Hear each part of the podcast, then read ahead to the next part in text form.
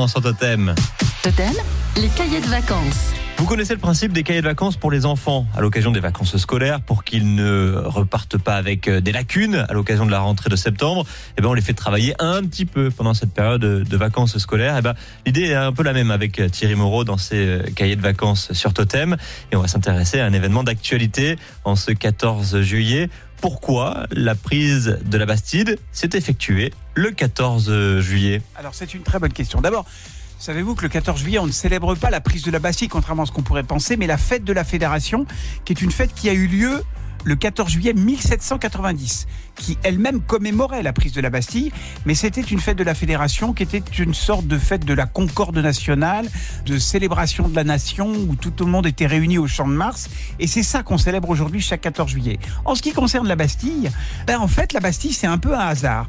Euh, la Bastille c'est euh, une ancienne forteresse hein, qui a été bâtie euh, de 1356 à 1358, donc c'est un très vieux château fort qui était place de la Bastille évidemment. Aujourd'hui elle n'existe plus. Ça n'a pas toujours été une prison. Hein. Ça a servi de, plein de choses avant d'être, euh, notamment, ça a servi à un moment à garder le, euh, trésor euh, du, roi de France qui était au sein de la Bastille. et puis, en fait, à partir de Louis XI, ça a été un petit peu utilisé comme prison. Et c'est surtout devenu une véritable prison à partir du cardinal de Richelieu. Et en fait, pourquoi c'est symbolique la prise de la Bastille? En fait, les insurgés du 14 juillet cherchaient de la poudre, des canons et des fusils pour euh, mener leur révolte. Et donc, bah, ils ont été là où ils pensaient qu'il y en avait, c'était à la Bastille. Ils n'ont pas trouvé grand-chose. D'abord parce qu'il n'y avait pas beaucoup de cellules. Il y avait euh, une quarantaine de cellules, même beaucoup moins de prisonniers d'ailleurs, le 14 juillet 1789. C'était une prison de luxe d'ailleurs. Hein.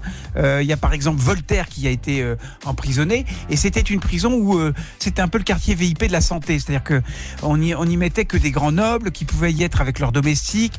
Ils mangeaient à peu près le même repas que le gouverneur de la Bastille. C'est vraiment une prison de luxe, quoi. Euh, et donc, bah, il n'y avait pas beaucoup d'armes, forcément, parce que c'était pas une prison très importante stratégiquement.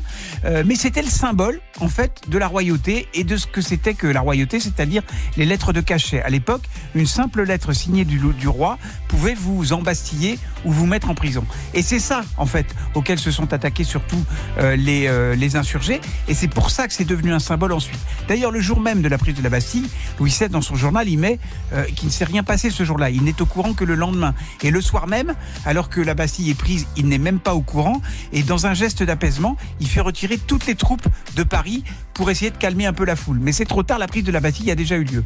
Voilà pourquoi aujourd'hui c'est très symbolique.